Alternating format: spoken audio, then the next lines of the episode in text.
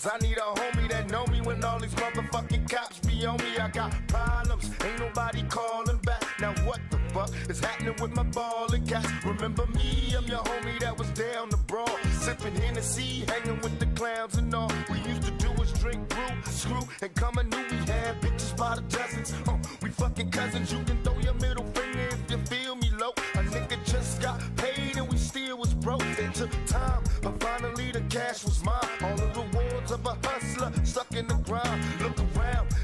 see is snakes and fakes, just like scavengers waiting to take a hustler's pace. And when you stuck, where the fuck is all your friends? They straight busted and can't be trusted. Fuck y'all. Fuck all y'all.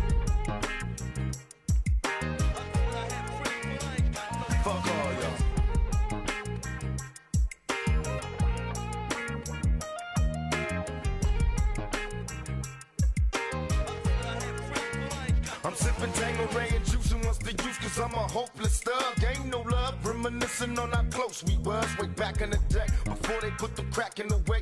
Hey, how much money can you stack in the deck? It's getting rough, collect calls for my niggas in cup. I recollect we used to ball, now just living's enough. I stand tall in the winter, summer, spring, and fall. Thug for life, sprawled all across the wall and all. About my dollars, make me wanna holler, drop an album, sell a million, give a fuck about tomorrow. I know it's getting crazy after dark, these marks keep on huffing and puffing. Ain't no fear in my heart. What's going on in the ghetto? Still struggling, strive. I still roll with the heater, smoking chocolate top. In 94, I'll be going solo. Too many problems of my own, so I'm rolling dolo. Fuck all y'all. That's right. Fuck all y'all.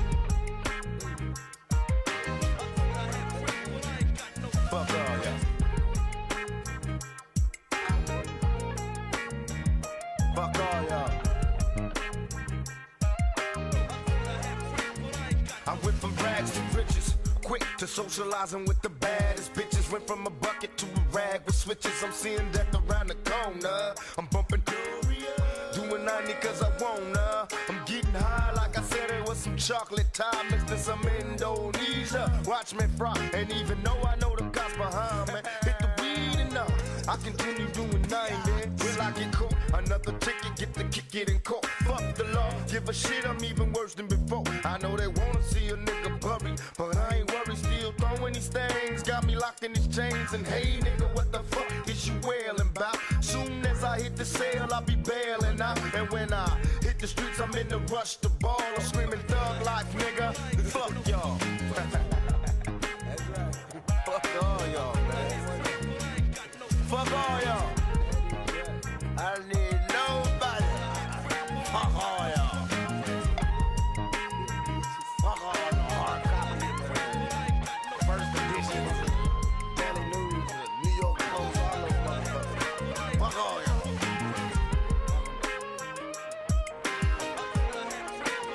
Hey! Hi, it's been a while. Uh, it's me, John Caparulo, if you forgot who I was, and uh, Hi, I'm Jamie Marie Caparulo. I don't know if you remember me. yeah, we, I'm his annoying sidekick. well, I wouldn't say every day, no. um, no, uh, we uh, we haven't we haven't podcasted in a minute. How long has it been? Uh, about a year. I it, I was on a manhunt to find the mics. I didn't even know where they were because we Yeah. haven't done this in so long. I'm like, Yeah, well, that was your mistake is manhunting for microphones. But um, the uh, glad to see you're falling right back into the groove of beating me up. but I'm fine.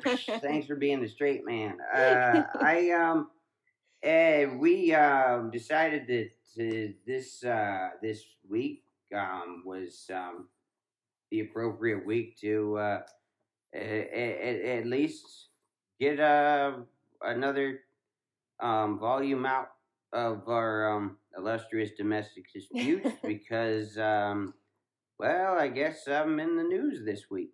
Uh Let's just say Fox 11 just left our house, and that doesn't happen every Wednesday. It does not. It does not. And I mean, usually they they, you know, if they show up at your house, somebody somebody's coming out with their shirt off, and um, you know it's uh, it's a pretty disastrous situation. So um, we actually don't have a meth lab cooking here. we don't. Uh, well, uh, not that they know about, but um, no. Come on, you're not sciencey enough for that yeah, shit. right, right. I'd make the worst meth.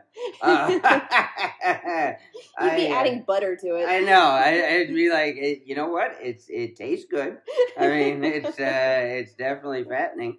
Um, a bunch of fat meth heads It'd be hilarious. Um, but uh, it's um, it, we we we um. Well, let's see. How how do we, we, we I do a series called Caplets. Uh, if you're a fan of mine, you're aware of this series. I've been doing it for three years now. Um, uh, almost exactly three years. Uh, every 30 days, I put out um, a new um, stand up uh, uh, clip. like five to like- ten minutes of like new putting out singles instead of albums. Uh, as Al, Al Madrigal put it one time when I was talking to him about the project uh, when I first started it. Um, it's uh, it, basically I do a short set of new material every month, and I recorded it uh, Hermosa Beach Comedy and Magic Club. Um, much love to you guys. um, and uh, they, uh, it, I, I, you know, it's just been a, a project that we've, you know, it, it's a passion project of mine that, uh, and ours really because Jamie does all the work after I do the comedy. Um, and it's uh, something I really care about, and I do new stuff every time. And it, and usually I I literally do write most of the jokes in the car on the way ho- uh, on the way to the show because I ran out of new stuff really about eight episodes in, and we've done thirty six. So um, anyway, this past Saturday, um, today is Wednesday. Wednesday, March first, right? Uh, and uh, it is. Yeah, it's right there on your computer. It's uh, At five forty yeah. three p.m. And Pacific time. it's uh, uh, so this past Saturday uh, is uh, I recorded my my most recent caplet, um, and I wrote a joke literally in the car um, on, on the way there because I was kind of testing out what I wanted to say with Jamie uh, she drove, and I sat in the back seat. Me and the kids sat in the back. I swear to God, Scobie, really, we have a puppy. We also have a new puppy now, and um, Lots of things one of our dogs doesn't seem to recognize the fact that she is a baby, dickhead, because she he she decided to touch one of his bones. Um. Anyway, uh, so I was on stage and I told a particular joke about our beloved leader, new president Donald Trump, who um, I know everybody in the country is absolutely in love with. Uh, it, it, I, I'm being sarcastic, of course. And I, you know, I, I just, it was, it, it was a joke. It was just, it was basically, it was about how people think the Washington Monument looks like a dick, and I think that they're reserving that, uh, that design for the Trump Monument, and it, it was really, you know, it was just, it was just, it's, it's a joke, as as many other are. I, I mean, and And even as you a. Trump supporter, I think that's just a funny joke. I think even Trump would even be if like, you are a Trump supporter, funny." yeah, yeah, I mean, you're not a Trump supporter. It kind of, you don't want to say, uh, you don't want to say that you're, yeah. Oh, you're, "Oh no, I'm not claiming to uh, be a Trump and, supporter. I'm not claiming and, to be me, I mean, yeah, in the election, we just we called it Stay Home Tuesday. We did not participate in the uh, either one. It was, I think the system's fucked up. I don't think any necessary either one of the parties, but that's beside the point. Anyway. And don't say, well, you shouldn't have an opinion if you didn't vote. We didn't feel that either one of them was worth putting on pants to go vote for. No, it wasn't worth getting jury duty. you know what I mean? Like, and and that was the thing. It was just like I eh, and I didn't want to endure. I thought both of them, either either candidate was going to continue the system of oppression, no matter how it, what the face of it was, it looked like, and I wasn't going to endorse either one. Now, that said, whatever. but if, if if you want to participate in it, still that's your prerogative. And look, man, we're still supposed to be living in a free country, and I believe we have a First Amendment that uh, covers free speech, and that is uh, so integral to my art form, stand-up comedy. And uh, I made this joke. Um, I had been getting told all night that there was a woman or two women in the front row who were kind of a pain in the ass. That's all I knew. I didn't know anything else about them, but I, I did know, and I did mention on the if you watch it, I, I, I know I wasn't the first comic to make a Trump, anti-Trump joke. Um, but for some reason, I make my joke and about the monument thing, and I start hearing "fuck you, fuck you, fuck you" from the this crazy woman who's right there, front row center, of course, and uh, they're never in the back. But uh, she's like, "Fuck you, fuck you, fuck you," and I snapped. I went, "Fuck you, stupid!" And I proceeded to let her know. I mean, who was the professional and who was in charge of the situation? Because the thing is, is I don't understand why audience members actually think they can win in this situation. Like, I, I mean, the, you know, I, I, and and why somebody like that feels as though she has the right with 200 at least other people who most of them were laughing at it. Others may have even said oh or got whatever if they got quiet got uncomfortable whatever. They didn't say shit. They just they knew it was a comedy show and that's part of the comedy show. If you go to a comedy show you need to prepare yourself for the fact that you might hear something you might disagree with. And if you're that sensitive about anything, stay home or do something else. Go go go to church or whatever whatever it is you do that you don't that, that that's gonna stay safely within your boundaries so that your your little bubble isn't fucked with so hard that you're going to flip out on me when I'm trying not only to do to do a, a set of comedy, which is difficult in itself. And any comic that tells you they go up on stage and it, it, it they don't get nervous uh, is either lying or they don't care about their job. Because I still there's a there's a there's an there's an anxiousness and there's a nervousness about me Jamie's experienced it. I'm awful to be around before I go on stage because I care about what I do.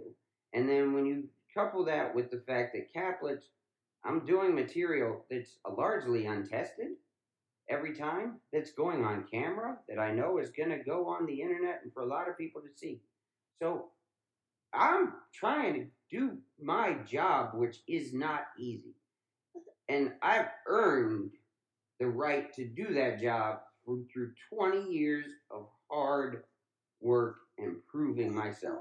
Hard work and talent that that allows me the right to, you know, for, for a club as prestigious as a comedy and magic club in Hermosa Beach to not only let me perform whenever I want, uh, but to record my series and, and, and show it to a wider audience. That's a that's a, that's an honor that I've earned over the years. And this woman, because she bought a ticket to the show, that did not earn her the right to bring it to a crashing halt. To throw her fucking two cents in, which was which was the most uncreative heckle I've ever heard, which is "fuck you, fuck you, fuck you," and oh, I mean, look, there's a lot of ground to cover here.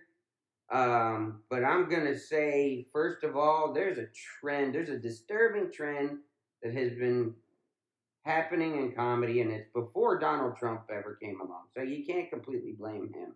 But I do think that with this administration, and I think with this past election, I think that belligerence is now becoming the more, ex- just becoming more and more acceptable as a way to behave, not only privately, but in public, and and it's just okay to just start barking, even though you're in a room full of other adults who are not acting like that, who seem to know how to behave, but you think it's it's you you're you're dumb enough to think it's a political rally, and that I owe you. I I owe it to you to agree with your political ideology. And I've seen it happen for a long time now where one person, such as my daughter, that's my uh, daughter, that she's not exactly into podcasting. Um, I have seen it happen, and I've seen comics with brilliant uh, bits that are, you know, edgy, that say things that kind of push the envelope with people, that push their buttons, that say words that you're not supposed to say, and that that that, that you know are slightly uncomfortable. But that's our fucking job, people. I mean, the last bastion of free speech, it, it, as it gets eroded, is stand up comedy. We have to. It's our duty. I've never been. People have always known me as a guy who who who, basically blows off politics, who's not into you know the news, and I make fun of it. I you know, and I I you know I spent a long time promoting apathy. On Meet Cap, mm. remember your bit was something like along the lines of, "Did you see what the president had to say?" And you said, "No, I guess I have more channels than you do, dude." Yeah, Because you're like, right. you had to watch SpongeBob. That's how you used to feel. Right, and, and and the thing is, is even though that was funny and that was how I felt at the time, I've grown up since then, and I realized that you know maybe that's not exactly the best way to look at things. Like if you just look at the world as as narrowly as your own problems in your own world in your own space and what affects you is the only thing that matters and that's kind of how where my comedy came from but you know i at some point I, I you know i've realized i mean i've made myself more politically aware and hi- i'm into history and i you know i'm one of those people i, I comb through whatever the, the you know whatever the internet actually read books if you want to call it that i haven't read too many audiobooks mm-hmm. so people read stories to me on planes and stuff. But mean, still, Barney, I will punch you in the back. But I mean, I, you know, I I've actually made myself relatively educated about this stuff, at, at least enough to formulate a a, a, a halfway, you know, educated opinion, decent opinion, uh, respectable opinion on politics and everything, you know, in that arena. And I felt like I'm not doing my duty as a comic if I don't you know, if I if I don't talk about these things because this really is with all the immigration stuff and all the sexism and all the stuff that this administration seems to stand for yet manage to gain power despite of you know? And mind you i i, I think i thought the democratic nominee was was was horrible in her own right. So trust me when i say anything anti-trump it's not pro-hillary right it, it don't get it twisted but I, I think i made that clear before but whatever i just i i mean I'm not doing my job as a comic if I don't point out the elephant in the room. And the big fucking elephant in the room is the political landscape. It's that's uh, dominating our headlines, dominating our country, and dominating people's most of people's thoughts right now. So it's like I I can't just be a guy who just talks about some you know just some me shit all the time. So I feel like, yeah, I gotta contribute a little bit and give, you know, and weigh in on these subjects, and and I'm proud of myself that I have grown up a little bit in that sense. Uh, so, so I, I, you know, I I don't I don't know anybody any sort of you know you, uh, you, you know again if I violate your sensibilities if I if, if you disagree with me which again you might hear things that you disagree with in a comedy show if you disagree with me hey in a especially in a comedy club you came to our house. We're comedians. That's our house. That's our stage you bought a ticket to come and visit our house. And we're allowed to say whatever the fuck we want. Okay? And the day that we're not, you as well as we have big fucking problems. Okay? Because we're all got to worry about it if comedians can't voice their opinions.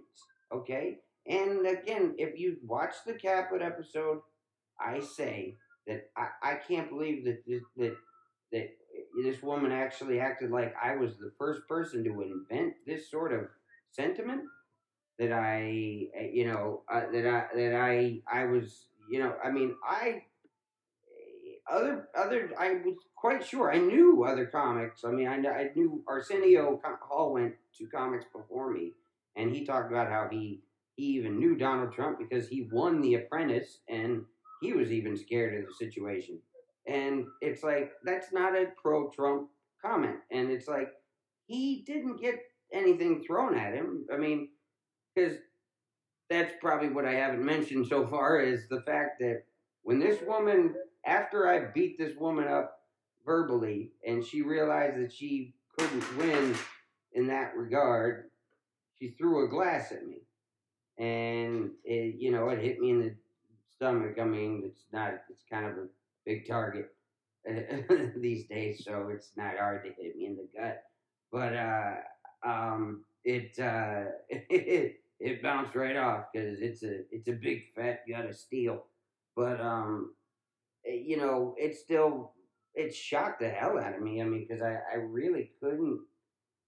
I never had anything like that happen to me before. I mean, I've had hecklers. I've had people get disagree with what I'm saying, get get get pissed off, have whatever, you know, even leave. But you know, I had a guy die once at a show. I didn't know it because it was so far in the back of the room. It was in I think Fort Lauderdale that I didn't I didn't know what was going on because it was so dark back there. I didn't couldn't see what was going on, but they actually took a guy out in an ambulance. I think he was either he either had a heart attack or whatever, or an epileptic seizure, and that shit happens during show. I'm I'm used to, you know, just unplanned calamities happening at my comedy show, and I deal with them because I've been doing this long enough. I, I know how to deal with them. I don't prefer to.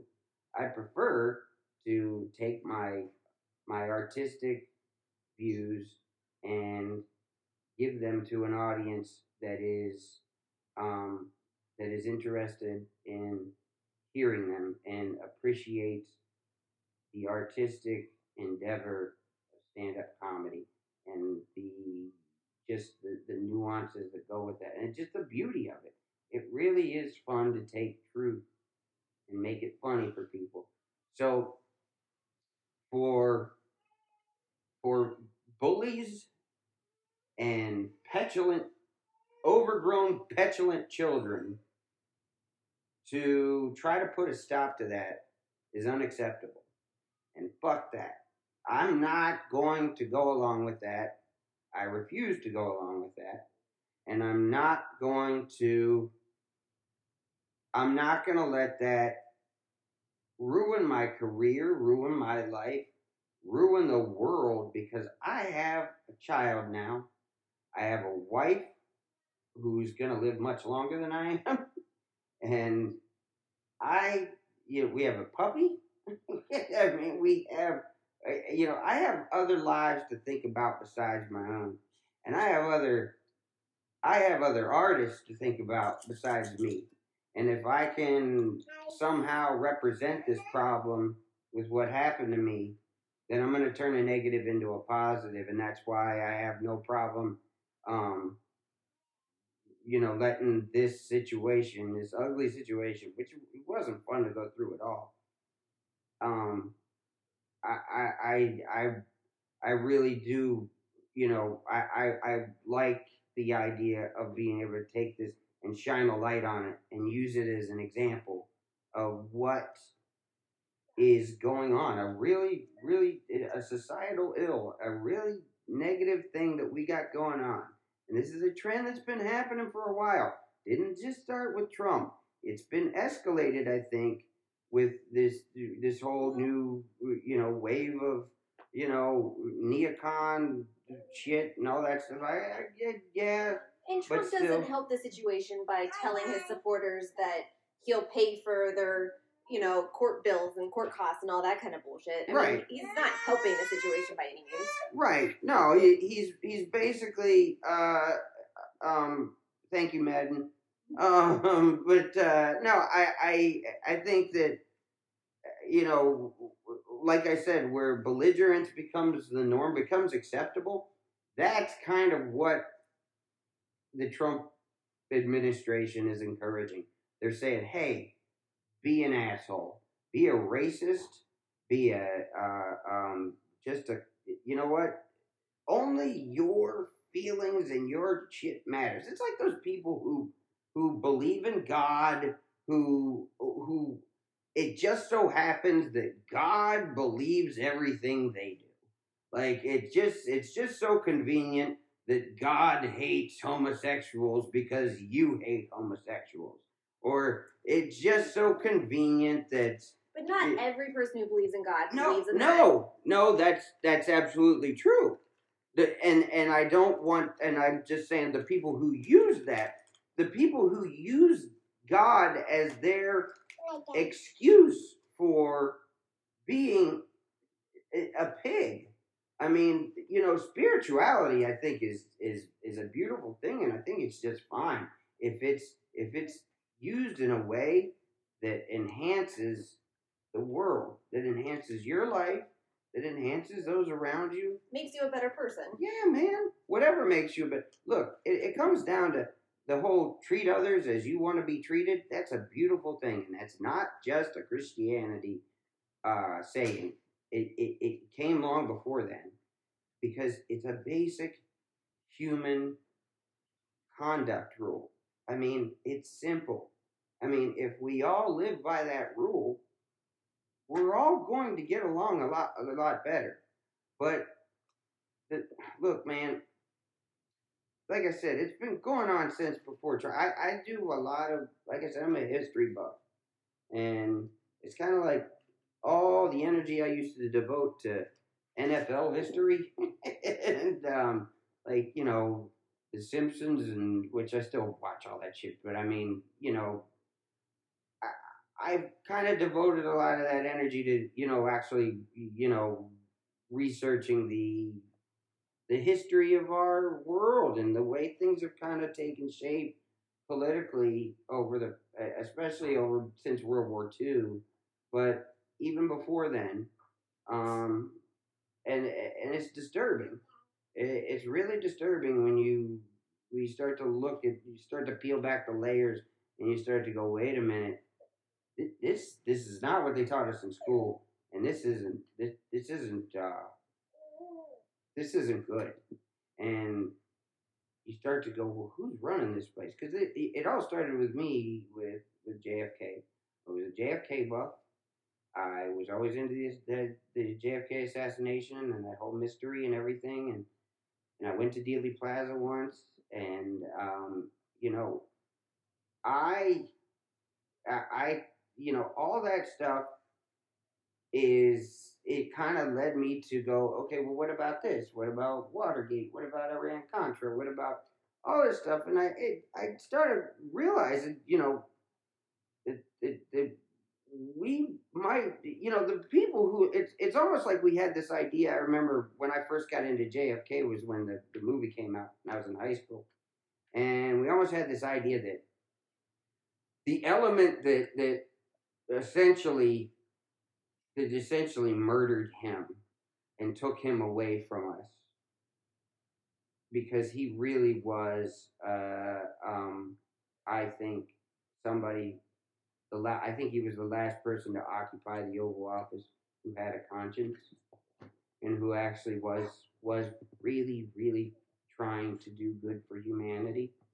And there's this element of humanity, if you want to call it that, that doesn't want that. That, that no, that that affects that affects our bottom line. That affects our, you know, that that that affects, you know, that affects the whole me me me thing. And you know, when you take that, it's almost like we had this idea that those people who wiped out this really saint, you know, and same thing with Martin Luther King, same thing with with Malcolm X, um, same thing with you know RFK. God, I mean, you know, I, I, I there's a really good documentary on uh, YouTube called JFK to 9/11. Everything is a rich man's trick. Terrible title, great documentary. And this guy said, he's like, you know, we really have to examine the idea of what does it say about a society who who could who persistently murders its best men, and that's I mean, and that, that's a paraphrase because I don't know if that's the exact quote, but it was to that effect. And you really have to think about that. Why is it that our best people seem to get done away with? And you know, when you start asking these questions, you start to care more. And you know, like I, like I said, I have a daughter who has to live in this world. And I feel bad almost for bringing her into this world because I know, I know, almost like you know what what the reality is, and it sucks. And you know, I, I'm just, it at some point, it's just like, look, bullies have been running the planet for a long time. I think I did a bit on Catholics once where I said, you know, good will never triumph over evil because evil evil basically will always get up the next morning and and and resume the fight. You know, like you you're not going like in Return of the Jedi when you fucking you, you kill Darth Vader and you kill the Emperor and you blow up the Death Star and you go dance with the Ewok. You can you're when you're hung over from the fucking Ewok dance, evil's getting up the next morning and is like, okay, how do we fucking reassemble this shit? Because we've got to get back in power. And it's it's such a nasty cycle that it's like we just become numb to. it. We just accept. And it's like, man, look, like I said, I'm maybe I'm getting too far away from the subject, but look, you you can't just say you can't say on one hand you know, I want to make America great again, and I want to, I, I, you know, I, I, I want to, you know, and, and you want to support that sort of rhetoric that has been repeated for years by bullshit candidates who didn't do anything but but fucking further the wreckage. It's like you just you you can't say I want to make America great again but then say, I want to take away the right to free speech. I want to, you know, free speech is only free unless it agrees with me. Fuck that. Fuck that and fuck you because you're not going to. I mean, we have to take a stand because these predators are going to fucking keep taking away our our rights and our freedoms for a long time, forever, if we don't if we don't wake up to it. And I think, you know, the internet's helping us in, in some ways share knowledge and um, you know, become more connected throughout the world so that we we start to understand that these things are going on more. But then at the same time, it's also, you know, with with the sort of dark element of our society, it's also allowing them to, um, you know, basically, you know, spew hatred. And and you know that woman who started popping off at me the other night and then threw shit at me basically looked at it. I think she it was like the physical manifestation of a of a comment section on YouTube. She's watching a show and she feels like, okay, I'm weighing in on this because that's what I do on the comment section on YouTube. I let my fucking I let my ideas be heard no matter how fucking stupid they are and and um, how belligerent, nasty, and pointless they are. And I'm just not somebody. Look, I'm just not gonna back down to it anymore. I'm tired of bullies, and it really is. We we are constantly at the mercy of bullies, and I'm sick of it. I'm sick of the. I'm sick of this this trend. Sick of this fucking horse shit. Thank you for the applause, Madden. I mean, I you know, and and it, and it brings me to another subject because I've wanted to address this for a while. I haven't done one of the reasons, besides having a, a child who doesn't really want to podcast much. I mean, and I'm talking about you, Jamie. I um, you know, eh, one of the reasons why I haven't wanted really to to podcast much in the past year has been because you know I'm on this network, All Things Comedy, and I really do love the vision that Al and Bill Burr had, you know, when they started this, and I think it's great, and I think it really does have a, you know, it's a, it's an artist friendly, beautiful vision for, you know, this for this this this medium, and it's great. But I also think that it's been used by people to they can just disseminate whatever ideas they want and nobody checks them on it because you know not only outside of all things comedy but inside all things comedy inside that family i've had i've had just outright lies told about me by other people who podcast on this on on this network um people who I thought were my friends, I, I, genuinely, genuinely thought were my friends. Ari Shaffir was my friend. I mean, I really, I, that dude was, that was, he was one of my, I considered him one of my best friends in, in comedy, really. I, I mean, He's been I, to our house. I've made him dinner. Been in my yeah, been in my house. We used to play poker all the time. I mean, we we do shows at the store and then and and then we go and we go play poker with a bunch of Asians until fucking five in the morning. And the only reason we left uh, the casino at five in the morning was just to beat traffic. Uh, so we'd get back home to you know to go to sleep at sunup. I mean, me and that dude, we, we, we were. I thought we were tight, and they. I mean, he didn't start it um, and I'll get to who started it, but you know, he just turned on me. Like, I mean, I mean, he said to my face, he said to my wife's face that me and him were cool. We didn't have a problem, and and everything was. And then he started doing a series, I guess, of uh, uh, uh, uh you know about with doormen, past doormen of the comedy store, which I was a doorman of the comedy store. People don't around there don't really remember that I spent nearly two years of almost every night of the week working the back door of the comedy store. Sometimes the front, but I didn't really want to see people, and I you just I hung around the back door and just yell at people to get out of the hallway and shit. And uh, you know, and then I worked the parking lot too, and I and I used to go take the ladder out and hang the fucking marquee sign, and it was raining, and I was almost slipping and dying and shit and then I try to go do a set after Dice at 145. I mean, I I paid my fucking dues, man. I, and again, I've said this before, but I will say it. I will reiterate it. And I know I have the truth on my side. Hook me up to a lie detector. Put me up against. I have documented proof. I have. I have never in my entire career, and I'm proud to say, in 20 years, I haven't taken a shortcut. I haven't taken an undeserved favor. I haven't tried to make some sort of bullshit alliance with somebody who's bigger than me to try to make myself seem bigger. Chelsea Handler uh, put me on her show because she thought I was funny. Me and her didn't hang out. I mean, she'll tell you, me and her didn't hang out.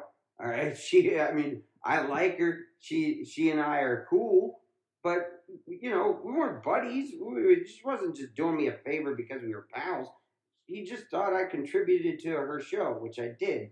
And everything I've done along the way in comedy has been what I thought, maybe foolish to a degree. I I've conducted myself in such a way that I thought we worked on a merit system. I thought, you know what? You get you have talent and you work hard at it and and and you'll you'll you'll you'll you'll benefit from the fruits of that labor.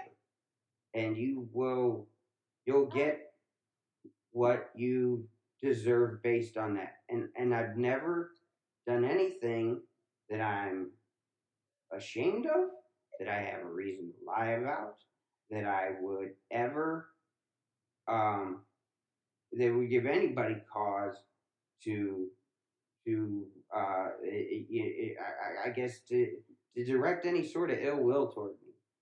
And you know, when I, when I'm speaking of you know of Ari in particular, that dude just I mean he and Bobby Lee, who man, that motherfucker kissed my ass on. I mean he just they, such they, a fucking worm. They looked us. I mean, I remember getting to the store that night and they both ran up to our car, were hugging us, saying, "Can you believe how crazy this is? It's such bullshit." This I, is when I'm getting attacked by by Joey Diaz. I walked away from the comedy store that night going, okay, cool. It's not that big of a deal because people like Bobby and Ari have said it's bullshit not to deal with it, don't listen to it. Because I got love, right? Right. There lots of love leaving there. Yeah, yeah. And the next day, I mean, I mean, it was literally I mean, it was the following. It was it was a Saturday night or something. We I, talked to Bobby Lee, and the following week he goes on Joey Diaz's podcast and starts to talk. And and you said I can't. I couldn't bear to listen. You said he started talking shit all over me, saying how I how I fucking uh, I I came up and told him that he wasn't a real comic. and that that you know I just stomped all over his feelings about and he's talking about an incident that he says happened in I want to say 2007 so he waited until 2016 to bring this up. I mean what are you going to say Bill Cosby raped you too? Is that really is that what's going down Bobby? Are you serious? And the thing is is what I did was what men do. I called him. I called him. I said what the fuck did you just say why, why would you say that about me? That's not true. And he's like, I remember specifically you saying. I said, well, your memory's fucked up. Because first of all, I, I never would just go up to somebody and say that. I've thought that about Bobby Lee for a long time. Okay, I don't think he's a real comic. I think he's a he's uh, I, I I I think a lot of things about him that I don't need to share a, with a broader audience. Then you've never said they were between before. me and him. Right. All this shit was between people that that the the, the, the public doesn't need to know about. This is all infighting and fucking personal beefs that that nobody else needs to weigh in on, know about, or get some sort of fucking skewed view about. Because it's it's wrong. It's it's wrong to just attack somebody like this, especially when you have the advantage that these motherfuckers do. Of, I mean, look, I, I've never put a lot into whether it's social media, whether it's podcasting, anything like that. It, it's not what I signed up for when I got into comedy.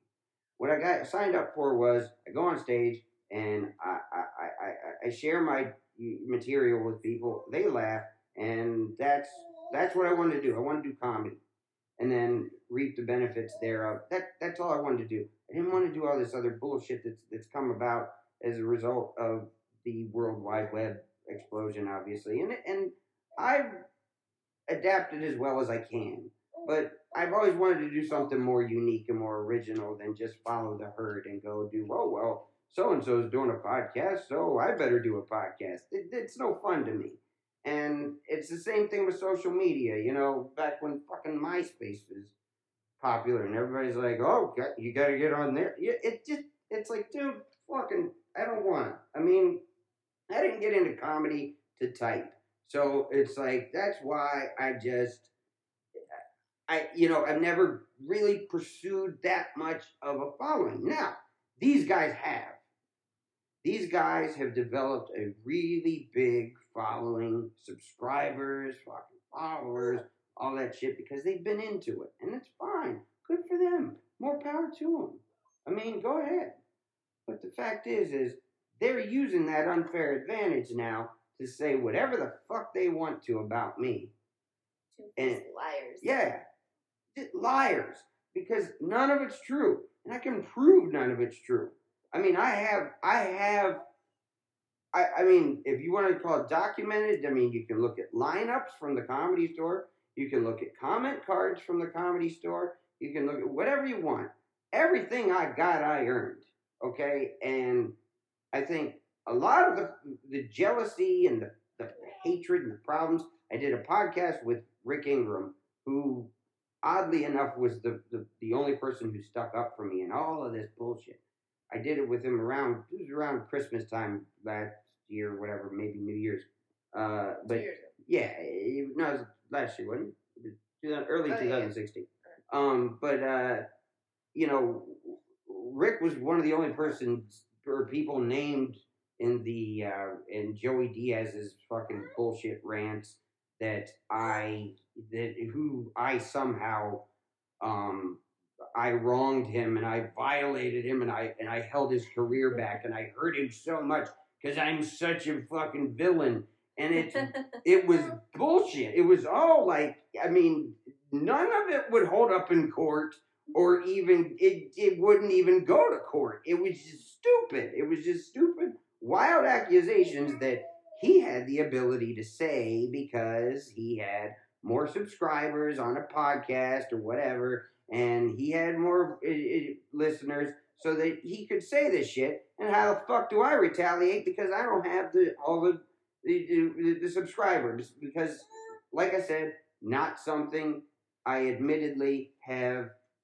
ever put much effort or, or, or pursued very much. But I mean, uh, uh, you know, for for Ari to get on there and say, well, you know, because all these guys are, you know, just to wrap him him and Bobby up, it's like these guys seem to be obsessed with the fact that I got back in 2003, 4, and 5. After I went to Montreal, I got what's called a development deal. I got development deals from two of them from Fox and one of them from NBC. All they were was money that they gave me to develop TV shows around my comedy. Now, I was I was young and I had never seen a six figure check in my life. And it, you know, low six figures, but it was still six figures. So I ain't nothing to sneeze at. And I got me a Trans Am and a big screen TV in a hurry. But I, you know, I also, you know, I mean, that that sort of legitimized me in some like a lot of people at the comedy store especially started paying attention to me you know after that which you know i was there before that but they all started to notice me um namely joey diaz joey diaz was me and him were i wasn't savvy enough to know at the time but he was suddenly my pal um after i got uh, uh called to montreal and then and then I got a development deal because he was supposed to be my sidekick in my show. Um, I don't know if you noticed, but he has a habit of being the man next to the goddamn man, as Ice Cube once said. Uh, but um, they all seem to be obsessed with the fact that I got development deals back then. And then they all seem to have this perception that somehow I changed after I, you know, it became this dick or something after I got a development deal. First of all, I was the same way before that. They just didn't care. Okay, they didn't. They didn't. They just didn't. They just didn't care who I was or how I acted before that because I was nobody. Okay, and there's a lot of you know in the comedy world. There's a lot of jealousy and there's a lot of hatred. It's like a fucking it's like the pageant world. It's just a lot of catty bullshit that goes on, you know, over stage time, over who gets noticed and all that shit. And it's like it's just and and and that's why I made myself scarce and stopped hanging out with them dudes um, a long time ago. Because look, I was going through my own personal drama. I mean, I had shit that not only you know was I adjusting to the fact that I didn't have to cut grass anymore, you know, to to support myself, but you know, I I was starting to get attention from people like you know I show up at comedy clubs or wherever else where it's like, you know, my life before comedy didn't prepare me to be popular. Like nobody cared about me when I was growing up in Ohio. I was just another face in the hall. So I, I, I didn't I didn't know how to be popular. So it was really weird for me, especially when I was preparing to go on stage. A lot of times when I was going to a comedy club. So if I was ever if I was ever prickly with somebody, if I was I'm very neurotic and you know uh, as a lot of us are, as most of us are, you know, so before my set, yeah, I cared about what I was doing. So, you know, if, if I didn't want to just be your buddy when I showed up at the lodge, eh, I, I'm sorry, okay? That's not that's not what I came. It's not what I left my family for. That's not what I left everything I knew for in Ohio. I, I didn't come to L.A. to be your pal, Ari, fucking asshole. And I mean, you know, still, it's just for those fucking turncoats to, you know, to say what they said about me. And then the other one on All Things Comedy that I know about was uh, Sam Tripoli. And, you know, Sam and I have had problems before, just like I said, personal, me and him problems, you know, it just, just bullshit between comics who, you know, if, if you work around eh, eh, eh, somebody and you kind of grow up with them, because we're all like brothers in that sense, where it's like you grow up together. Dice and Sam Kinison used to have a feud, you know, when Kinison was alive, because, you know, they came up together. And there was just a lot of like infighting, and you stole this from me, and I was, you know, it's all bullshit, man. It's just, but the public doesn't need to know about this. I mean, it's like it's like rap battle shit, man. It's like we we we don't. We're just artists, man. I'm just trying. And the thing is, is you have to police yourself as an artist, and I have policed myself as an artist. I am a truthful, honest, and decent guy. I'm a good citizen of the comedy community. I've, I've never, ever done anything I need to lie about. Okay? And I can say that with a straight face into this microphone. I can say that to a straight face to my wife, with a straight face to my wife. I know say it. it to my daughter, and I can say it to anybody who wants to talk to me about it. And therein lies, I mean, uh, uh, uh, to finish up Sam Tripoli, Sam Tripoli lied. I don't know if he knew he was lying.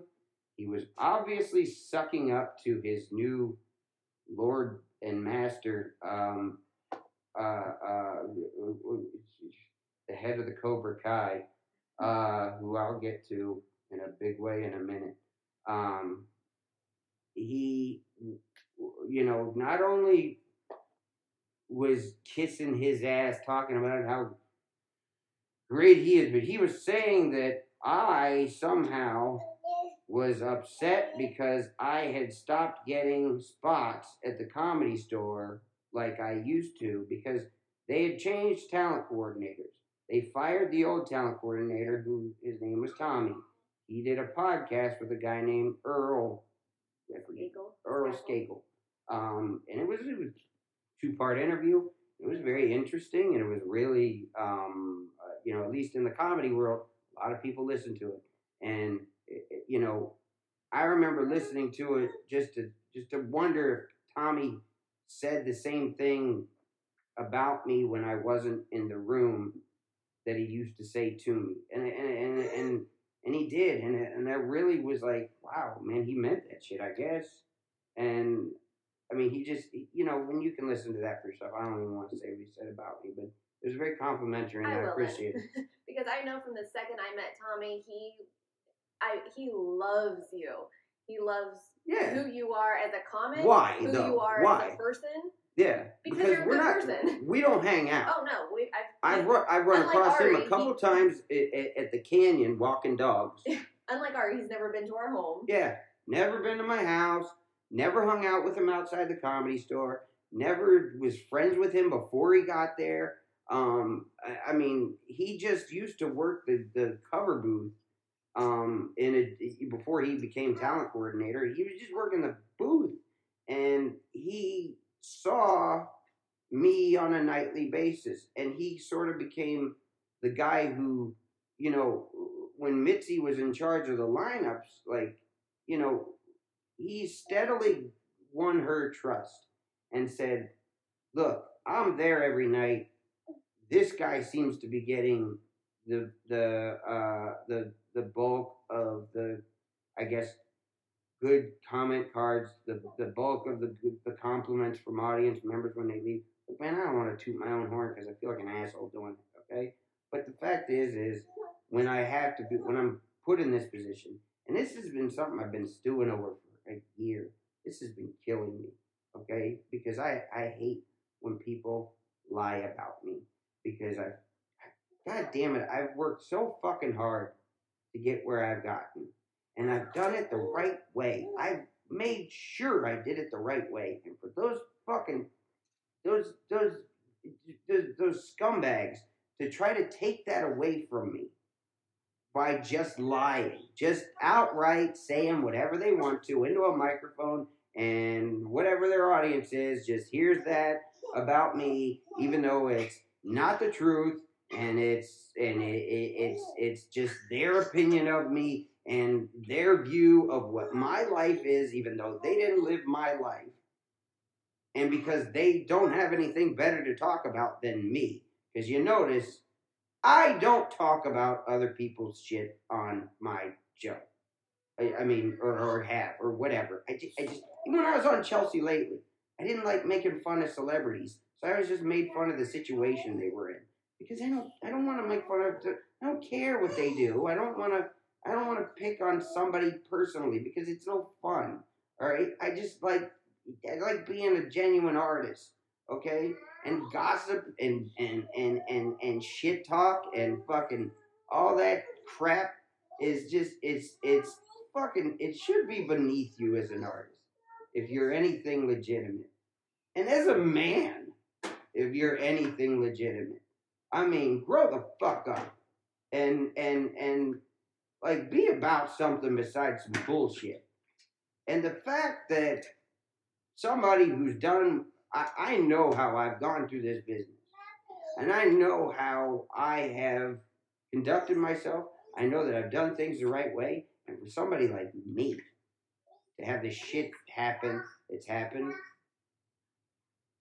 is it's bad for all of us, man. I mean it really is. It's it's not just me. It's gonna it's gonna spill over and it's gonna happen. It's gonna keep happening because again, like I said earlier, the bullies are running this rock. All right, and we need to say no. Okay? No, Joe Rogan. You're not running this fucking rock. I don't give a fuck about your black belt. I don't give a fuck about your your your fucking macho talk, your fucking goons that you hang out with. I don't care about your henchman Joey Diaz. I don't give a fuck about all that shit. You used to be a guy who I thought of as somebody who who I admired, and you can listen to my old episodes of the podcast. I admire the shit out of that dude. I complimented the hell out of him every chance I got because I really thought not only was he a, a, a really great comic and a, and and somebody who I felt was was was honest and, and, and fearless on stage, but he he could be so because he was such a tough guy and because he and and, and I felt like he you know when he did that thing with Carlos Mencia, even though I don't I have my own beef with Mencia just because he's I always thought he was a really inconsiderate ass for bumping other comics um, and doing however long he wanted to on stage and then and then just saying fuck everybody and and and I always I never I just never understood self indulgent behavior like that. I just think it's I just think it's terribly rude and inconsiderate. And you know, I mean, but the thing is, is I always thought Joe was somebody who made a point of taking his position, which was he was in a great position professionally, financially, and he also was a tough guy. So he could go and fight for all the little people in comedy because truth and justice is what mattered in comedy. Not, uh, I'm not at the checkout stand, by the way. My uh, daughter's playing, but um, you know, I, I mean, he, you know, I felt like this dude was was. Thanks for making it sound like I'm whining, Madden. But uh, the uh, it, it, it, I always thought this dude, what he cared about was the truth and justice in comedy. You do things the right way. You be honest. You don't steal material. You don't fucking push around the guys who are smaller than you because you can and all that shit. I found out who Joe Rogan really is. Okay? Because when Joey Diaz first started, when I first started seeing, you know, I saw an episode of Joe Rogan's podcast where it was last Christmas, or Christmas of 2015. I saw Joey Diaz on his podcast just railing against me, saying like that the comedy store is back, baby, because because uh, two people are gone, Tommy and Caparulo, and then Caparulo. Oh, you don't want to know what that guy did. Oh, he's the worst. Oh man. Oh, I don't even want to tell you. Don't edit this out and blah blah blah. He couldn't say anything that I did. Didn't say a fucking word about specifics of what I did. But he basically put it in everybody's mind that I was a piece of shit somehow. And he was lying.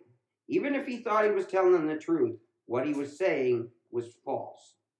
So I thought, since Joe Rogan had always pretended to be my friend to my face, and he always did, my wife can attest to it, always did, yep.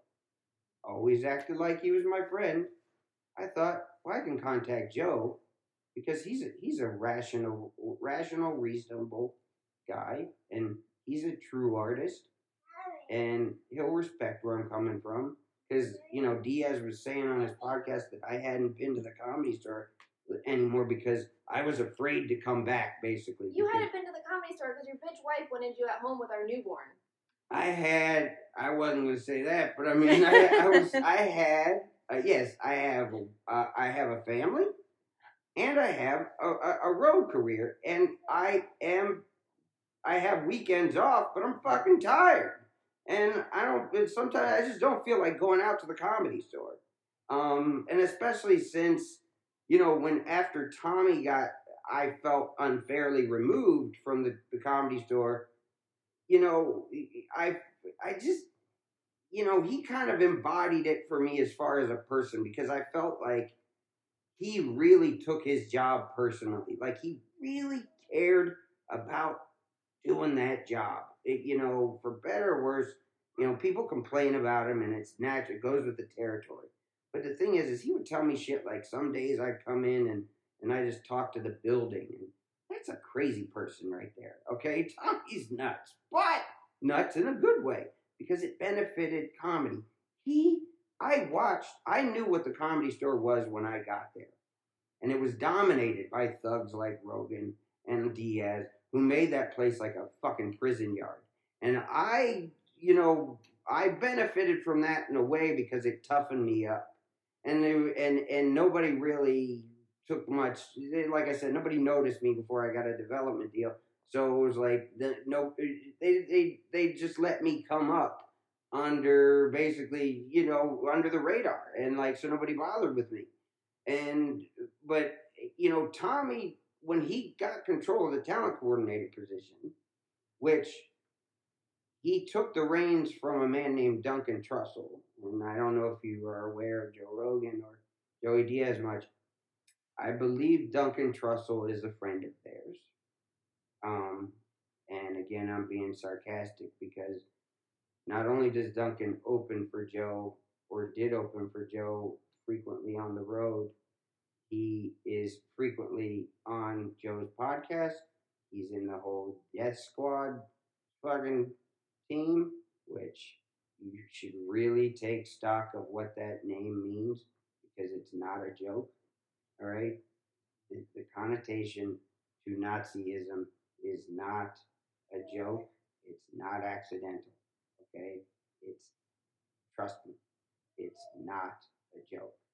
And anyway, so apparently, I didn't know because I thought Joe Rogan stopped going to the comedy store after they suspended him for the whole Carlos Mencia incident that everybody saw online because they said that he violated the rules there by bringing in a camera and, um, you know, shooting that, putting it online when you're not supposed to do that because it's unfair to the other comic who didn't have a camera and blah blah blah. They had their own rules about it. That's that's what I knew. That's all I knew. And and believe me, I used to ask Tommy, "Where's Rogan? Is he coming back? Why isn't he back?" Like for years. And you know, I it, it, he just said he doesn't want to come back because he's he's pissed off because we suspended him and he just doesn't want to come. And I and I was like, okay. And then Tommy would say, truthfully, though, I'm glad he's not coming back because I don't like the element that he brings with him. And I didn't really see what he was saying at that point. I do now, but I didn't see what he was. I, I just didn't really get what he meant by that. By you know w- what he brought with him, and he he did. He brought he brought a real nasty, confrontational, um, uh, you know, basically it was, it was just like an intimidation thing. He's a he's a bully, man. I mean, he scares everybody, and that's why they kiss his ass. They don't love him because he's a good guy. They love him because they don't want him. They don't want to get on his bad side, and everybody's afraid of him. Guess who's not? Me. I don't give a fuck about him because I know who he is on on the inside. He's a bitch made liar. Okay, because after I heard Joey Diaz talking shit on me on that podcast, I texted Joe Rogan, and I have proof on my phone that shows the text. It shows exactly what I said. Um, and I I could pull it up, but I don't I don't have it on me. I should prepare for the show. But I said that, hey Joe, uh, Joey Diaz is spreading lies about me online, namely on your show. And um, I just said, you know, the, the, the, the reason why I haven't been at the comedy store as of late is because I have a young daughter, which I thought maybe Joe would have some sympathy for because he has two daughters supposedly of his own. And um, he, uh, you know, he, I thought maybe that would at least he could uh, you know relate to that and and I thought and I thought we were cool. I thought me and him at least had professional respect because we always did before that. And I said, it, you know, I said he's spreading lies about me. And I said, if you have any respect for me as an artist or as a as a person, could you please not let this go on under your watch, basically on your show. And please, you know, basically give me an opportunity to speak my side, whether I said whether it's on your show or it's not, because I didn't want to make it seem like I just wanted a chance to get on his his fucking stupid show, which I mean gets a lot of followers and that's great for him and whatever, or it was until I realized who he was. I sent him his text and I just appealed to his just his reasonable nature. I said, Hey man, your boy's lying about me and I, I gotta at least I gotta I gotta put my side out there. Let me tell the same audience that he just told a bunch of lies about me. Let me tell them my side of this. Because I I can you know, I I, I can prove that he's lying. because he basically was saying that I that Tommy and I were in cahoots, that we dictated the lineups of the comedy store, and that I somehow was running shit and and you know, eh, I mean, the fact is that that's not. I mean, first of all, Tommy did. Um, he treated me like his favorite, and and the thing is, is I earned that. I did. I didn't ask for it. I always felt uncomfortable when he kind of he kind of was was too um like you know attentive to me like hey you know you're on next and i'm gonna you know he would he would light me late or ask me when i wanted the light and you know he would just he would be really really um you know uh uh um you, you know he would really just basically let me have as much time as I wanted on stage a lot. I mean, you know, and at one point, after Rogan had been gone for a couple years, I, I asked him because I just done my first special, Meet Cap.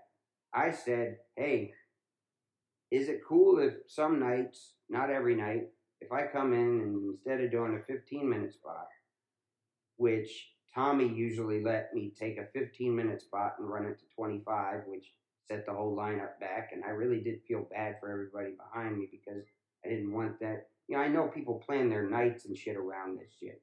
And it's like, I, I, I don't want to be the guy on stage running uh, longer than he should while people in the back are seething and waiting for me to get the fuck off stage, um, like Joe Rogan. So uh, I asked him if I could get a double spot, which means instead of getting a 15 minute spot, I get I get a, a 30 minute spot where they put your name on the lineup back to back twice.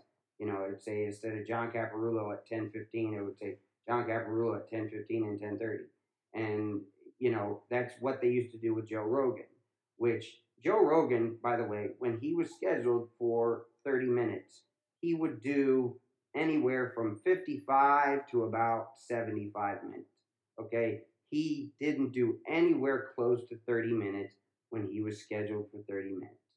Okay, but I didn't do this every night, every weekend, anything. I was on the road most of the time. I was barely there anyway. But when I came back, I told Tommy, I said, I need to work out new stuff because I just did a new special and I don't want to just, you know, I want to just keep doing the same old shit. And he said, Yeah, because, hey, Tommy was a big fan of mine. And I, like I said, I earned every bit of that. And anybody wants to talk to me about that, I don't feel the least bit bad about it because I did it the right way, dude. He wasn't my pal. He just was a he was a fan. And so he's like, sure, yeah, I'll I'll let you do it sometimes when I have room for it. And and sometimes he didn't have room for it. And he didn't let me do 30 minutes. And I said, that's fine. And it, you know, it, it, was just like whenever you have, you know, and, and sometimes he was like, sometimes it'll enhance the show because the only time I would do it would be in the late show on Saturdays, the 10:30 OR show. So they would they would put me in the main room for 15 minutes, and then I would come down to the OR and I would do a 30 minute spot, the double spot, and I would do 30 minutes. I didn't do 75, Joe. I did 30, and I think um, that bothered a lot of people, even though they didn't seem to recognize the fact that when I wasn't there, Tommy also started doing that with other comics, such as Al Madrigal, Sebastian Maniscalco, other comics who were very, very, eh, very, very good in my sort of uh, generation or class, you know, age range, whatever you want to call it. But guys who came up with me um, they also did these 30 minute spots now and then on a Saturday. And, you know, it's like, uh, I, I, I just was maybe the first guy who asked. And, you know, I, I just, I really just was, you know, he could have turned me down. And I just asked him, and he gave it to me. What am I supposed to go? No, that'll upset Joe Rogan. Give a fuck about that shit. I mean, and so I think that if you want my opinion, I think I think Queen Josephine took fucking offense to that shit, and it um, he thought, oh, he's trying to replace me while I'm gone, and he's probably trying to keep me out. Yeah, whatever. I think he had some shit in his head. I don't know what was in his head, but I know that Joey Diaz is bullshit. That he was harassing me and lying about me, and by the way, threatened to rape my wife on repeated occasions online. Or I'll, I'll, I'll, I'll say that again. Joey Diaz threatened to rape my wife on repeated occasions online. I don't know what justifies that. Even if I did do the things they said I did, or, or somehow implied that I did, I don't know what justifies it. But I, I don't think anything does. Okay, to threaten my family, you piece of shit. You're garbage. All right. That's not. Eh, when when when did we lose sight of the fact that this is art, bully? And the fact is, is when I contacted Joe Rogan with that text message about, you know, could you let me give my side? He ignored me. And he'd always texted me back before if I ever texted him. I didn't text him often. We didn't hang out or anything, but you know, if there was something about a show or something like that that he was doing or that, that I wanted to be in or whatever, he texted me back. And he followed me on Twitter too. So I, I direct messaged him on Twitter just in case he had changed his number. He didn't call. He he, he didn't he didn't respond. He didn't reply. And then the next day, Joey Diaz, because it was like Joey Diaz was punching the clock every day and just going on this tirade, threatening me to, to stay away from the comedy store, telling me, you know, all this shit that I was and how terrible I was and threatening my wife and blah blah blah. It was like and and, and you know he mentioned he's like I don't care you t- you you can call Rogan you can do whatever you want doesn't matter I'm still gonna do this that third. I was like that motherfucker showed him the message I sent him, and then about less than a month later, Joe goes on his podcast when Joey Diaz wasn't even there and lied about the text message I sent him saying that I had asked him to stick up for me. And that, you know, we basically something like we were cool, but, you know, Joey Diaz is his brother. So, you know, I'm just somebody he knows as an acquaintance. And, uh, you know, because when Joey Diaz said that on his show, he, you know, Rogan tried to play the good guy, which was, well, I don't know. Cap always seems like a good guy to me, but you, you, know, but I'm not there every minute, so, huh? I don't know. That's a classic gutless politician move, which is to say, oh, I think he's a good guy, but I don't know. All these other people seem to seem think he's a scoundrel. It's it's a fucking it's it's very transparent if you're at all if you're at all awake. And I mean, the thing is is Joe also brought me up again with Greg Fitzsimmons, who again was also, he he as far as I knew was my friend. We were always cool on Chelsea lately. He just decided to bring me up for some reason. I don't know. Jamie listened to it, but uh, and she's in the other room, but uh, trying to control our our kid. Uh, but um, how'd they bring me up? Sorry, we were busy eating popcorn in the cabinet. Um, they he they started talking about Diaz. I don't know how it got there, but he was like, "Yeah, did you Rogan basically said to Fitzsimmons, "Yeah, did you hear his beef with Caparulo?" And Greg had it or whatever, and, and then Greg starts going, "Well, I'll just jump on this train too and fuck Caparulo because he asked to go on my podcast or something mm-hmm. really ridiculous." That I was like, uh, "Well, I." I'm, as John's manager, I'm the one who scheduled all of his stuff, and I know that too. well, the thing is, is I had screen. I sent Greg screenshots of our email thing back and forth when he asked me to be on his podcast.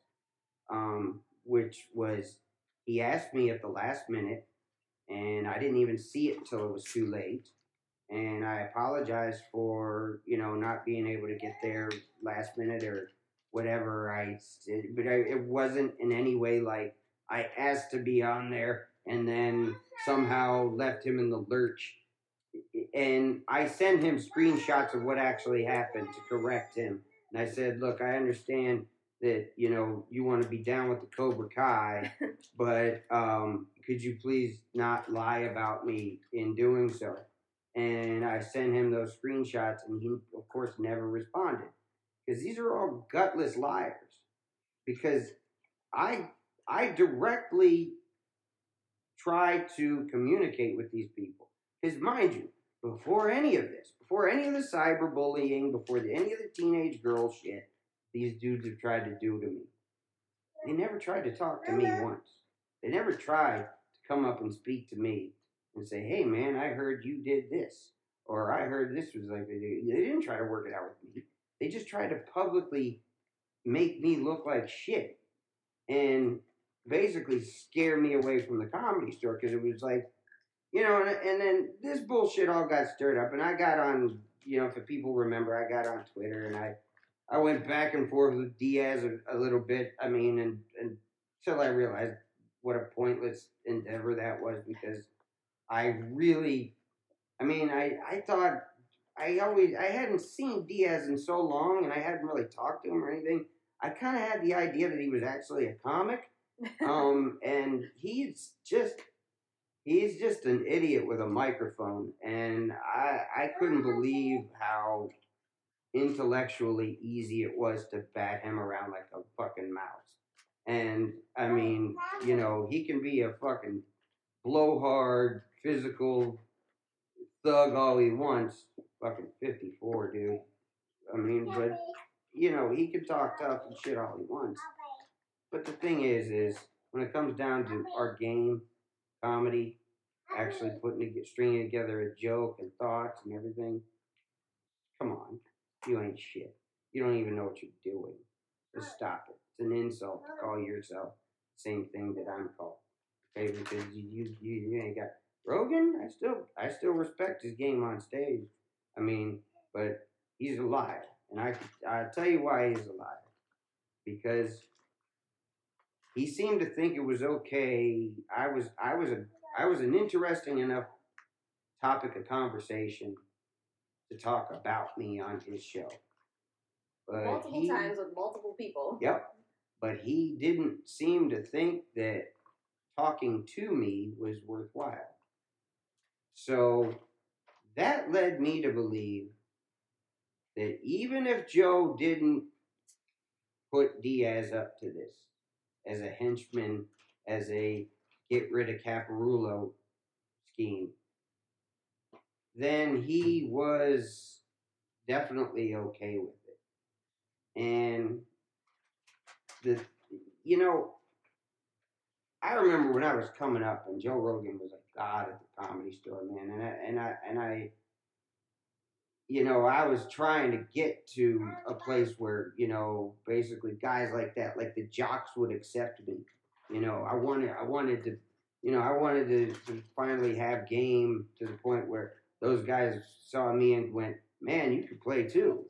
And I, you know, I looked at those guys, you know, Rogan would go up and of course he ate up a lot of stage time. Of course he was you know, he was the man. He he took up all the spots. He was and and you know, he was fucking he was a he's a great comic. And my solution to that was I just got better. And if you ask a lot of people who went there, I got better than he did. Because look, the reason why I can say that is because I'm sitting here telling you this. Where's everybody else? Why they why didn't why didn't they see a reason to get rid of them from the comedy store? Why why why am I the only target that you had to vanquish from the store? That you had to get out of your way so you could have your fucking pirate ship back. Okay? because because you wanted to get rid of me because I was in cahoots with the old talent coordinator Tommy that you apparently hated and have a, had a problem with, which implies that you really liked the talent coordinator before him, who just happened to open for you and be one of your little buddies. So, what does that say about you? So, maybe the fact that those guys accused me of being underhanded, of being uh, uh, of using some sort of unfair advantage with with you know or or backdoor deals with with the talent coordinator Tommy uh, by, to get me you know all the spots that I had or or to get me 30 minute sets every now and then whatever you want to call it. You you think that I did that because that's what you did you took unfair advantage with the prior, the previous talent coordinator. Okay? Because if you didn't, you had, it, would seem that circumstances would suggest that you had the, the, the plenty of opportunity to do so since he was under your thumb as an opener. And it would behoove him to make you happy because you were taking him on the road. Okay, I don't have any problem with you, Duncan. It's it, me and you ain't never had a, other than you being friends with these fucking devils, I, I mean, me and you were fine. We've always been cool. But the fact is, is let let's look at that. You liked the you liked Duncan when he was talent coordinator. You didn't like Tommy. Okay, so then you think that because I got moved to let's say let's say the top of the order whatever you want to call it, because I don't like, I, I really am uncomfortable saying that I was in any way, because I think there's a lot of great comics at the comedy show. The guys I named, Al Madrigal and Sebastian Maniscalco, can easily say either one of those guys is as good or better than I am. Um, it, it, you know, it depends on what you like as a as a as a as a comedy fan. You know, maybe maybe they maybe they're pro Trump. You know, maybe that'll Maybe they maybe that you'll enjoy that. I doubt they are, but you know, still, you never know.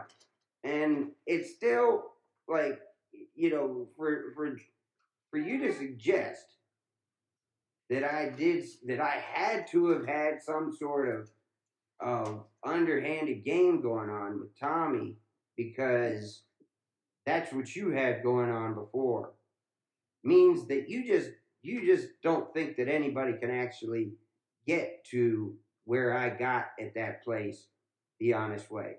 And I fucking did. Okay? Because they were saying that I dictated the lineup by saying who I would follow and who I wouldn't and who would go after me. Like like I give a fuck who goes after me. Like I, I am in my car by the time they they're they're done saying give it up for John Caparulo. Okay? I, I didn't hang out. So what the fuck do I care who goes after me?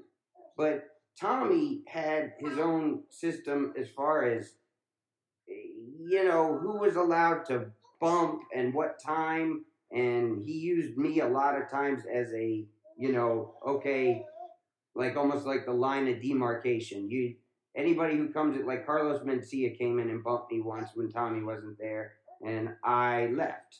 And a bunch of people had to get free passes because they had come to see me, and I wasn't going to sit there and wait for 45 minutes while Carlos Mencia went on and on until he got bored. And, and Tony I, also looked at it, the lineup, as like though he was an orchestra. Like he would tell me about how, okay, this guy's got low energy, then I got to go high energy. Yeah. Like, he looked at it like it was a piece of it was art. like a painting. Yeah, yeah, he really did. And that's how Mitzi looked at it. And that's how he, he got really passionate about it. And if, and if you didn't, if you don't, you know, if you're a comic who just didn't benefit from him or didn't like him or whatever, just he didn't give you enough spots or you just didn't like him, whatever. You know, Al got a lot of spots, but Al and him, I guess, had friction. I don't know what it was about. I didn't care. I wasn't. It. It, all I cared about was I just did my thing and left. And I mean, you know, if if you had uh, a problem with him, fine. But I I I don't think you can question his motives because he wasn't getting paid much, and people, you know, they say he got fired for whatever. I don't even want to get into it, but it I he didn't invent that, and that they knew that was going on for a long time, and whatever, whatever, whatever, whatever, whatever. It's not my business. But the thing is, is he really gave a fuck about his job, about that position.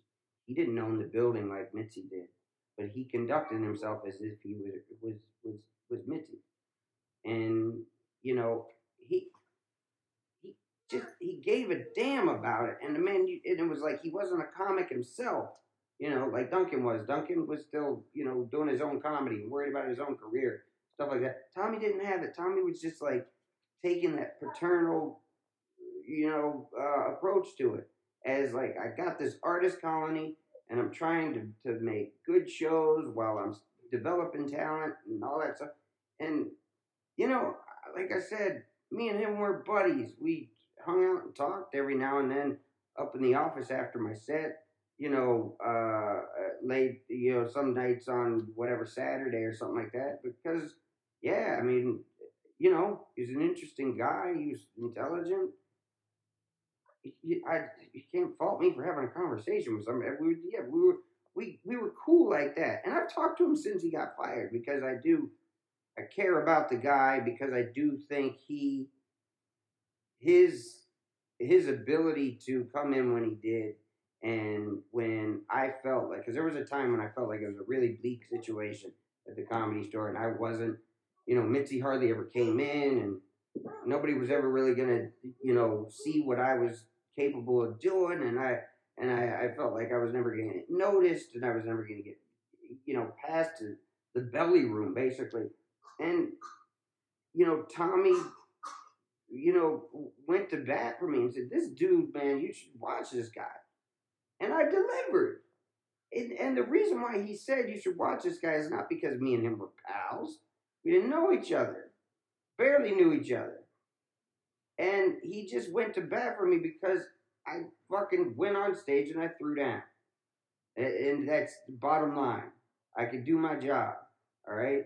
Question my game, try it, but you're going to be wrong. Okay? Because up there on that stage, you don't fuck with me. All right? I mean, I. I'm proud to say I'm good at my craft.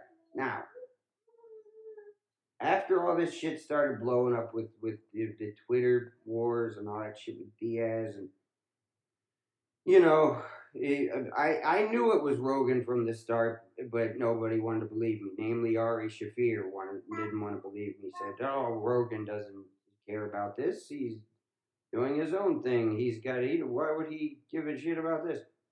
Right. Well, so in February of last year, in 2016, I go to the comedy store one night and I was in the main room and I was following Mark Maron um, because I didn't dictate the lineups. Um, I was following a big star and a really great comic and a cool guy too. I like Mark a lot. Um, it, you know, he, you know, I was in the main room and and and the new talent coordinator Adam uh, to correct Sam Tripoli was giving me the same spots that Tommy used to give me. And my spots never changed from the time Tommy left to when Adam uh, Eget took over uh, as the talent coordinator.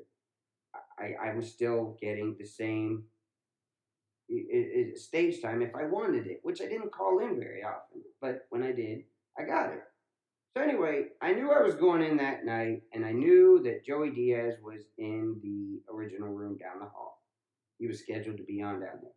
So I kind of had a feeling that I was going to run across him. This is after, you know, the, I hadn't seen him, you know, you know, man to man or anything like that in all the, that time, you know, with all the Twitter bullshit and all the cyber bullying and the, the, the trash talk with Rogan and everything.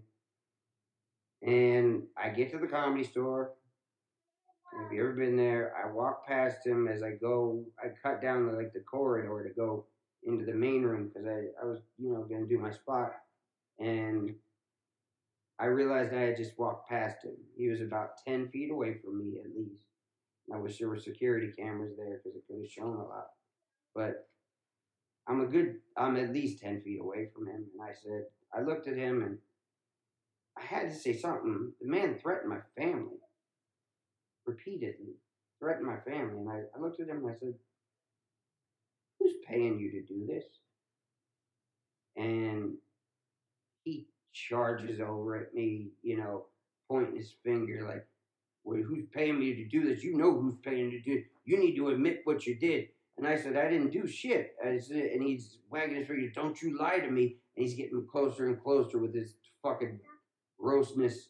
And uh, he put he sticks his belly into me like and, and starts like trying to push me over. And I realize, hey, I'm fatter than I used to be, which is a good thing in this situation.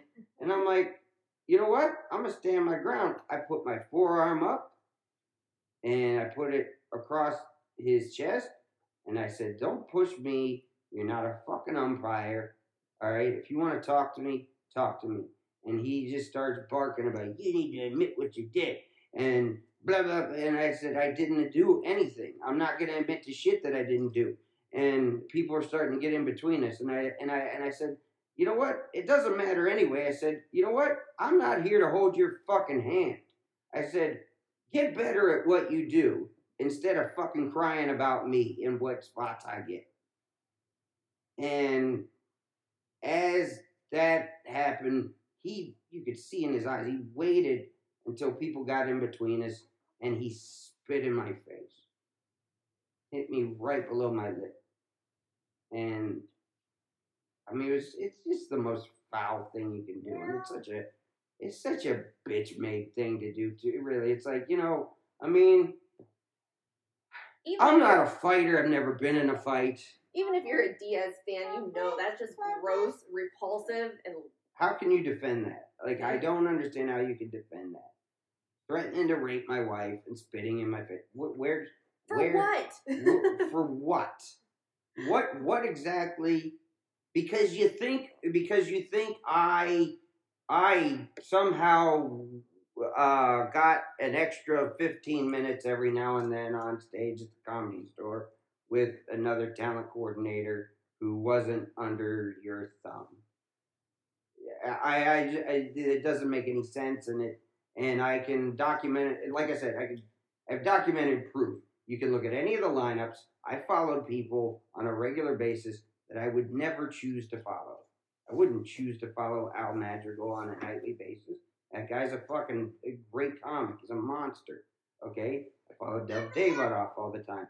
Great comic. Okay, very hard to follow. I followed um uh uh, uh who else I say? followed? Sebastian Maniscalco. I followed him all the time. Bret Ernst. I followed him all the time. I mean, sometimes you know it's like.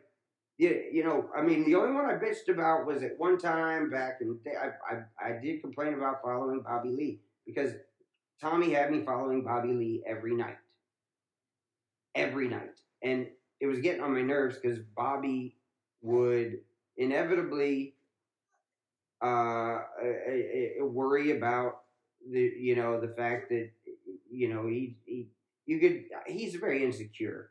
And he just felt like he wasn't doing well enough with the crowd. So he would just he would just show them his pubes and then shove the microphone down his throat and do a bunch of stupid shit that didn't make sense but it was just kind of like, you know, it was just wild shit. It was like, all right, uh, I, I, mean, people, you know, were it just appealed to their sort of childish instincts, and it pissed me off because I was like, man, I gotta follow that nightly. That affects my set nightly because every, the the crowd now gets dumber because of that.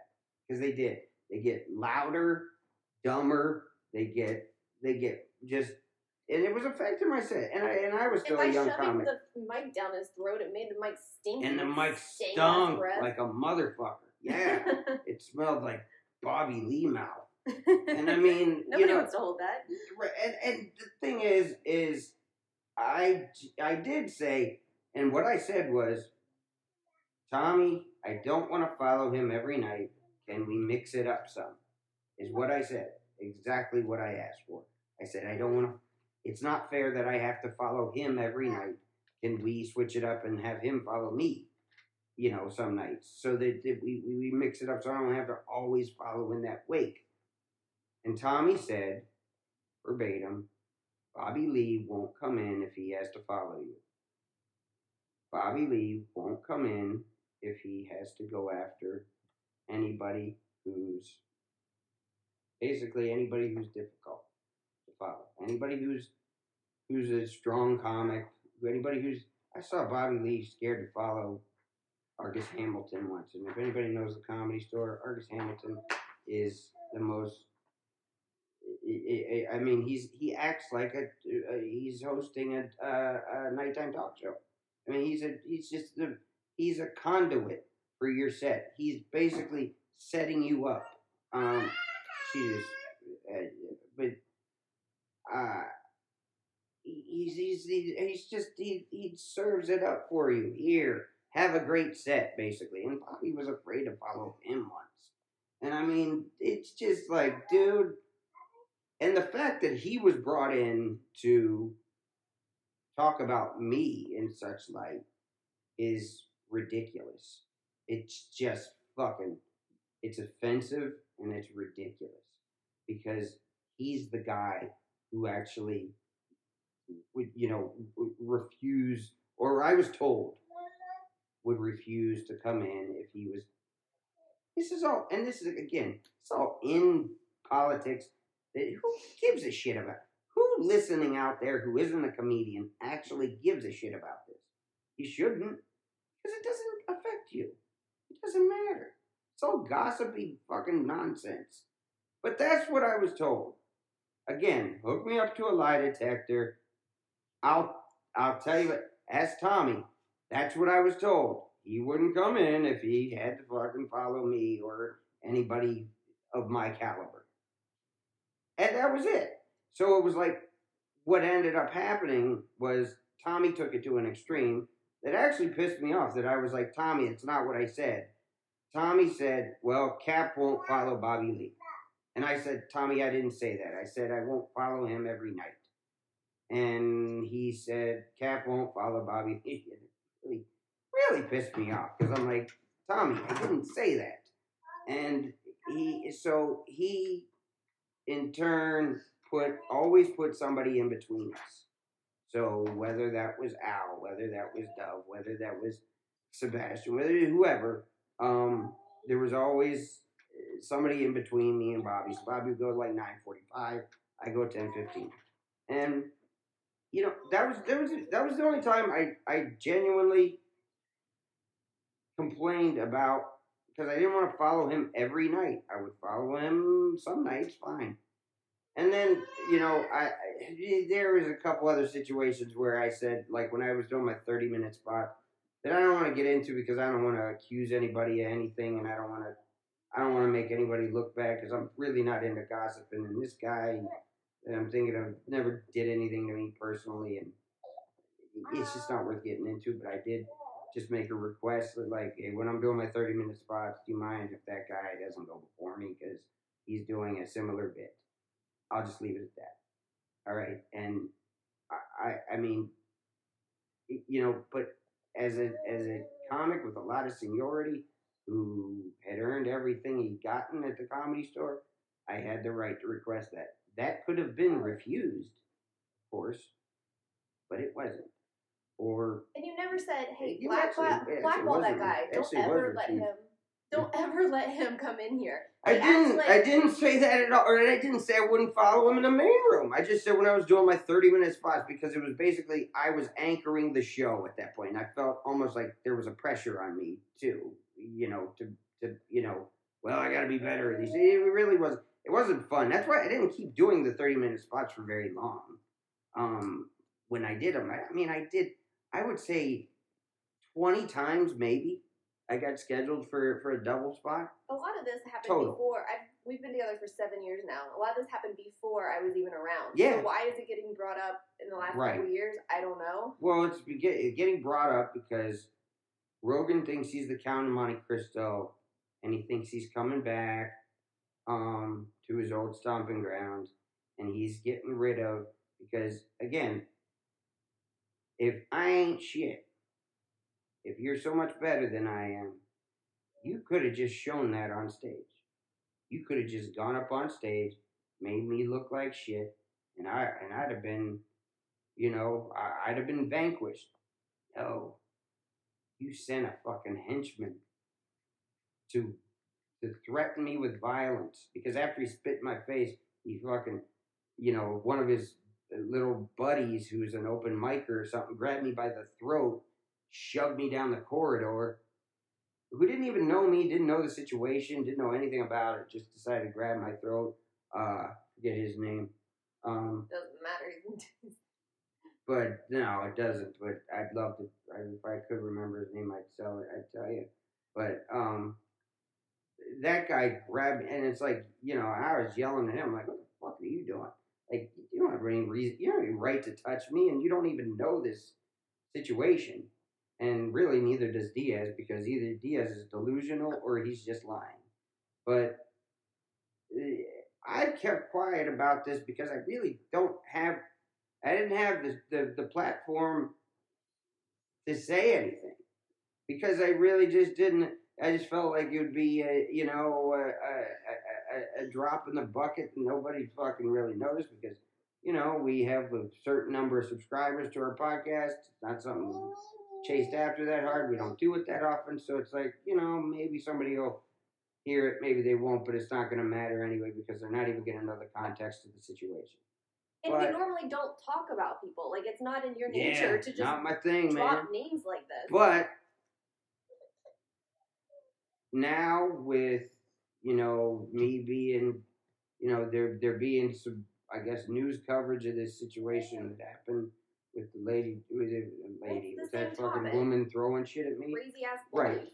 Bullies, bullies thinking they can run everything, that they can dictate everything.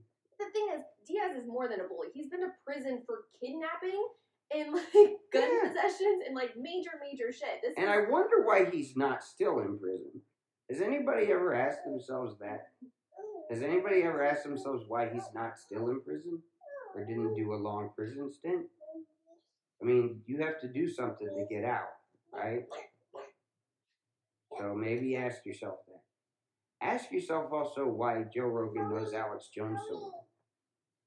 I don't know if you know who that is. Uh, he's online and uh, he's supposedly a um,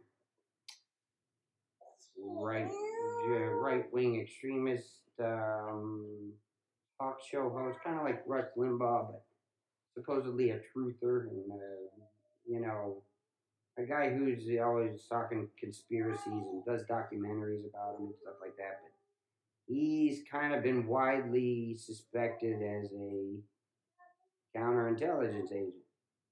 Um, and I can, if you look at it closely, you can kind of see why. Why does Joe know him so well? Why are they so cool? Why has Diaz been on his show? I don't know. I, I, I, I, I can't speculate further than that because I don't know.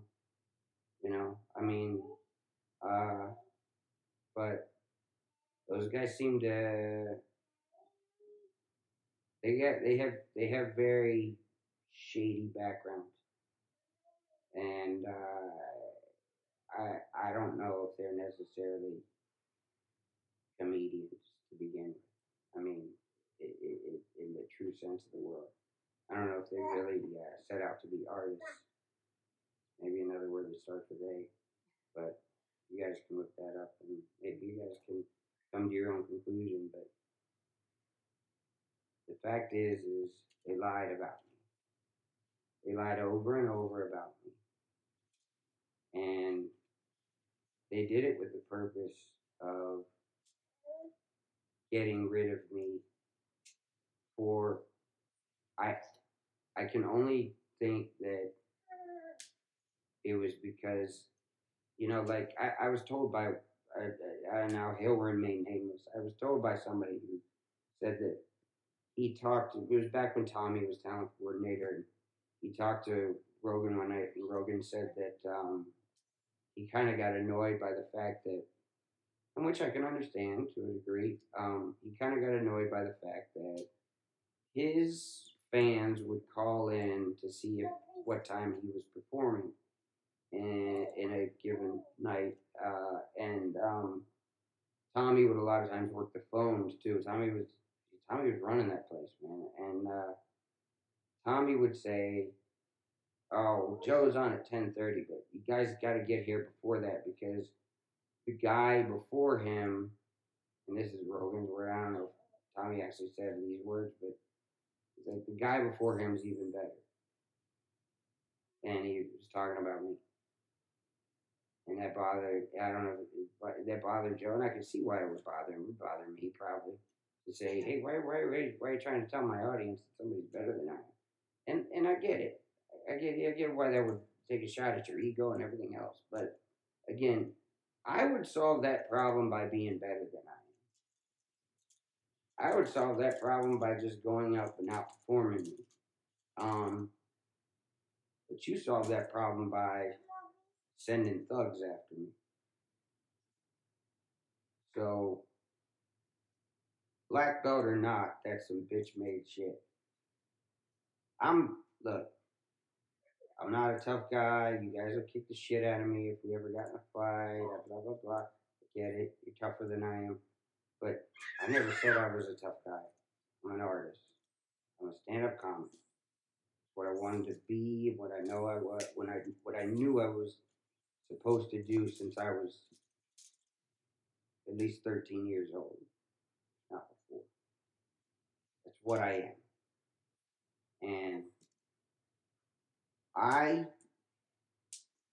I, I, I mean, I, I, I, you know, after I, I pussyfooted around in fucking college and, and, and evaded the inevitable, I went out and I jumped into it and I moved to Los Angeles when I had no idea. I'd never seen Los Angeles except on TV. And I took on your ilk. I went to the comedy store. I worked the door. I worked my ass off. I fucking wrote material. I got better. I got stronger. I've worked the road for the past how many, uh, you know, seven, eight years. Busting my balls after going on Chelsea Lately and you know, uh, standing out there, and I mean, you know, getting the Tonight Show three times, the Vince Vaughn movie after, you know, even though that dick had a fucking problem with me, and I mean, you know, I'm not good at bowing down to bullies, man, and I'm not good at fucking like it. Look, I, I'm greasing water with them motherfuckers. I understand it. I understand that I am difficult when it comes to coexisting with people I don't think are um, as honest, forthright, or respectful as I am. And I expect a lot out of people, I guess, and that's maybe that. I guess and that's maybe that's my, you know, maybe that's a you know a, a, flaw that I have, but I'm good with it. Okay, I fuck you bullies. Okay, I don't care anymore, man. I I just I just know that I may now have a platform. I may now have enough attention, even if it's just 15 minutes of fame, which it's not because I've been working at this for a while and I still, you know, I've, I've got I kind of have I've had audiences that have been paying to see me for a while. I have a following, but I think I might have an even enough playing field now to to, to, to voice this shit. You motherfuckers lied about me. You lied about me over and over again. You bullied me out of the comedy store, a place that I earned my right to be there. Adam Eget, the new comedy, the new talent coordinator, was in on it with them because when I asked him to at least reprimand Diaz for spitting in my face, Adam said he would give him a talking to and basically blew me off and told me that if Diaz was threatening me on Twitter, that I should take it up with Twitter. So, um, that only leads me to believe that he was either too scared to lose Rogan because they're a package deal, too lazy to do something about it, or he was in on it. But Adam, you are a spineless bitch too. Okay? And I'm and I just look. I I'm just I'm done. This has been killing me for a long time. It bothers me because I've worked so hard to be the exact opposite of what you motherfuckers painted me out to be. Okay? And again, if I'm what you say I am, why don't you come talk to me? Why are you so afraid to talk to me? Well, by the way, a week after, as my daughter, um, just screaming, uh, a week after uh, Diaz spit in my face, I got a mutual friend to give me Joey Diaz's phone number.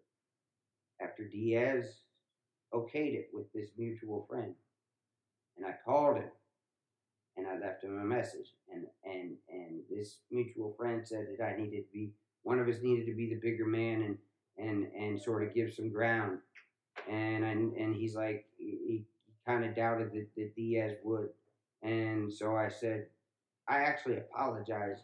When I left a voicemail on Diaz's phone, I said, Hey, I'm sorry about how things have gone on Twitter and all the trash talk, and that's really not something I want to get into.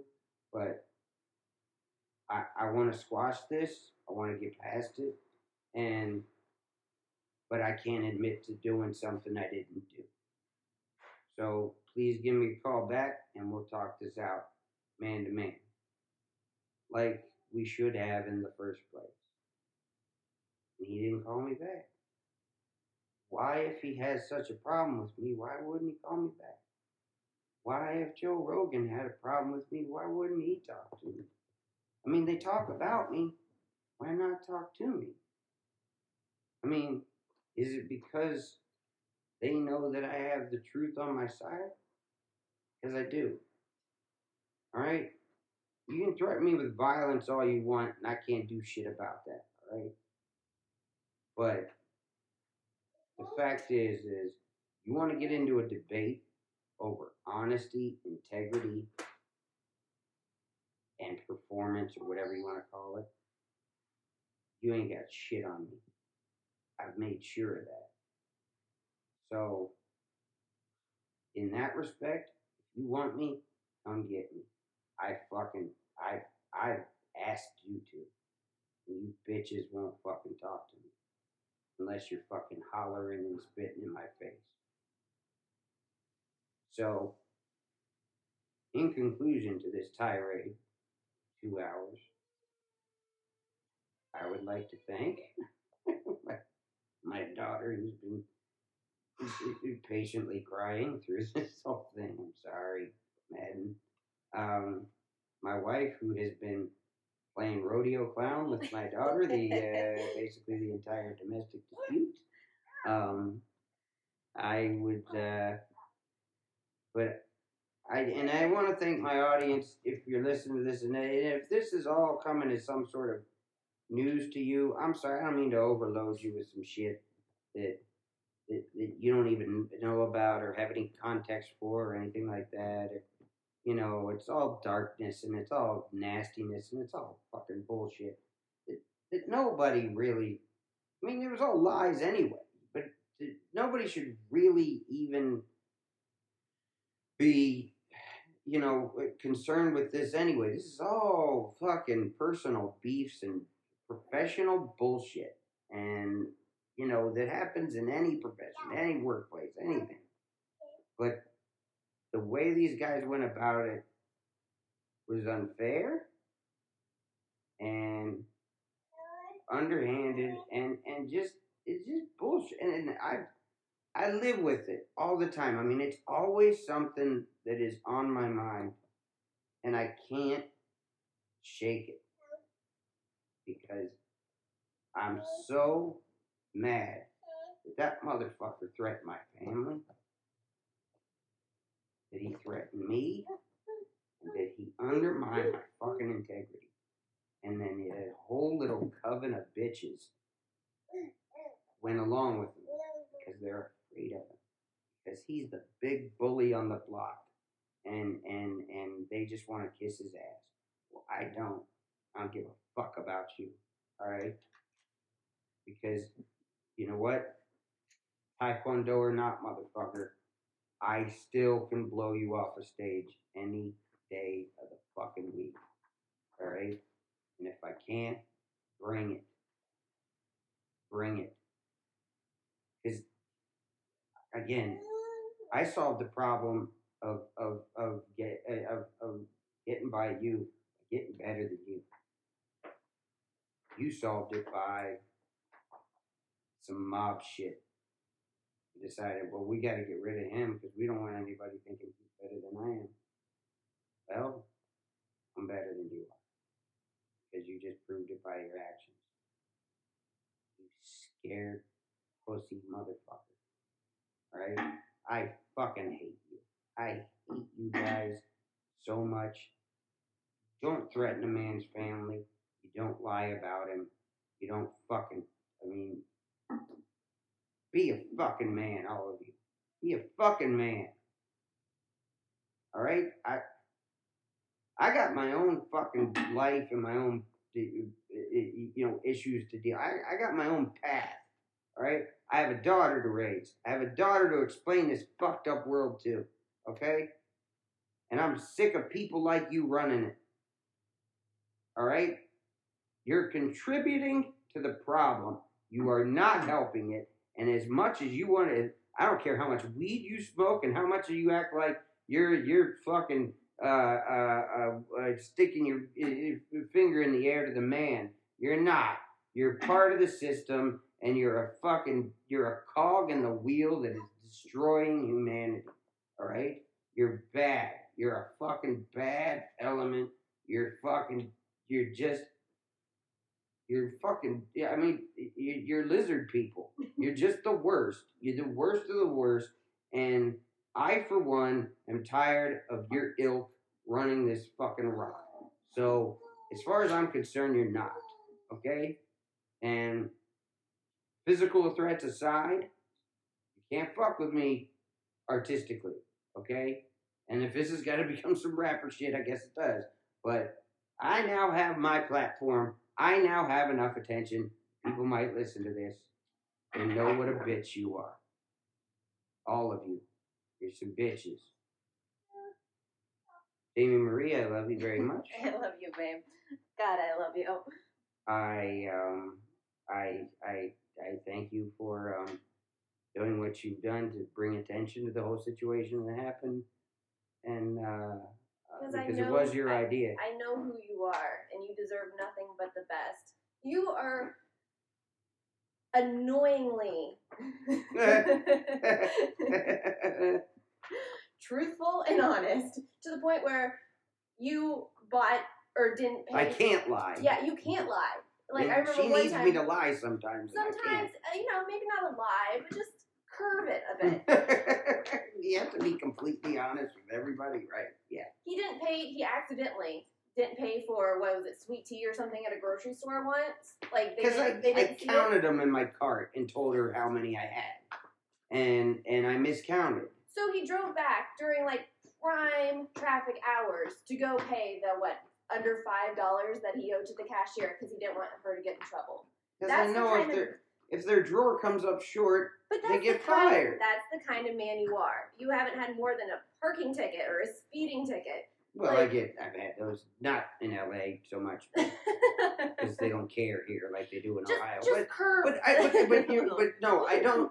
I really do try to live my life in such a way that I don't, I don't want to hurt anybody else, and and and I, I live my life in such a way that I have a high standard that I put on my own integrity and my own behavior and I expect everybody else to live up to that too. And that's hard to live up to. I know. I'm sorry. And babe. you get disappointed often because people aren't as honest and kind as you are. No, they're not. And and it does disappoint me. And it and it is disheartening that that that the, at least most of the world isn't like this. Why? Why why Stop encouraging bullies. Stop encouraging this childish bullshit behavior. This whiny, the, whiny asshole always wins. The fucking jealous, dishonest piece of garbage always wins. Stop letting them win. Stop dancing with the Ewoks and fucking wake up. Because evil doesn't take a day off. They they're, they're coming for us. They're always coming for us. And I I mean I just even though I'm supposed to be afraid like everybody else is, I ain't afraid. Alright? I don't want anything to happen to my family. I love my family. I'll do what I gotta do to protect my family like I should because I'm supposed to be supposed to be the man of this house. I'm supposed to take care of my and that's some vile shit to just let somebody say what they said to my wife. I can't do anything about it. Fuck you, motherfucker. Alright? Because, again, I'm exposing you. I'm exposing you for who you are. Because you lied about me. Check the tape, check the documents, check anything you want. I ain't lying. Alright? Um, I have the truth on my side. Can't fuck with the truth. Because the truth lasts forever. It doesn't change. It's the truth. So, on the next episode of Shoots, uh, we'll get back to talking about our babies and puppies. yeah, we'll have, we'll fight with each other next time. But uh, yeah, man, I, I just thanks to everybody who's been a fan and a supporter of mine for this song, and uh, thank anybody who's maybe a new fan now because of uh, maybe shit that's happened recently is the first time you've heard of me either way, um, you have my wife to thank for that because I didn't think anything of. I didn't really think this would be a newsworthy story, but um, it sure as hell was. I guess a lot of people gave a shit about uh, what happened uh, to me at uh, when I was recording Caplets. But check out Caplets. Check us out. Domestic disputes. We'll we'll we'll we'll, we'll be back semi regularly. You know when when we when we can, when our daughter will let us. She's biting me right now. Can she, we uh, wrap this up? And then, uh, yeah, and um, cartoon comic. Our demo is going to be done this weekend, and that's coming soon. Cartoon comic, John Caparulo. My solution to all this bullshit, anyway, is I am becoming a cartoon character, and then you'll really, really get full effect of the art that I've been trying to convey for years. Okay? I promise you'll love it because I do. I appreciate you guys. I appreciate everybody who's a supporter. Anybody who's a hater, um, you know what you can do. Um, I love you, dear. Love you, babe. I love you, madam. Let's go eat cake. I love you, dogs. Who wants cake? Who wants cake? You motherfucking right. I'm the bitch that's keeping it live and keeping it hot when you punk ass niggas don't. Nigga West Side, what? Bring it on. Look for me, lost in the whirlwind. 96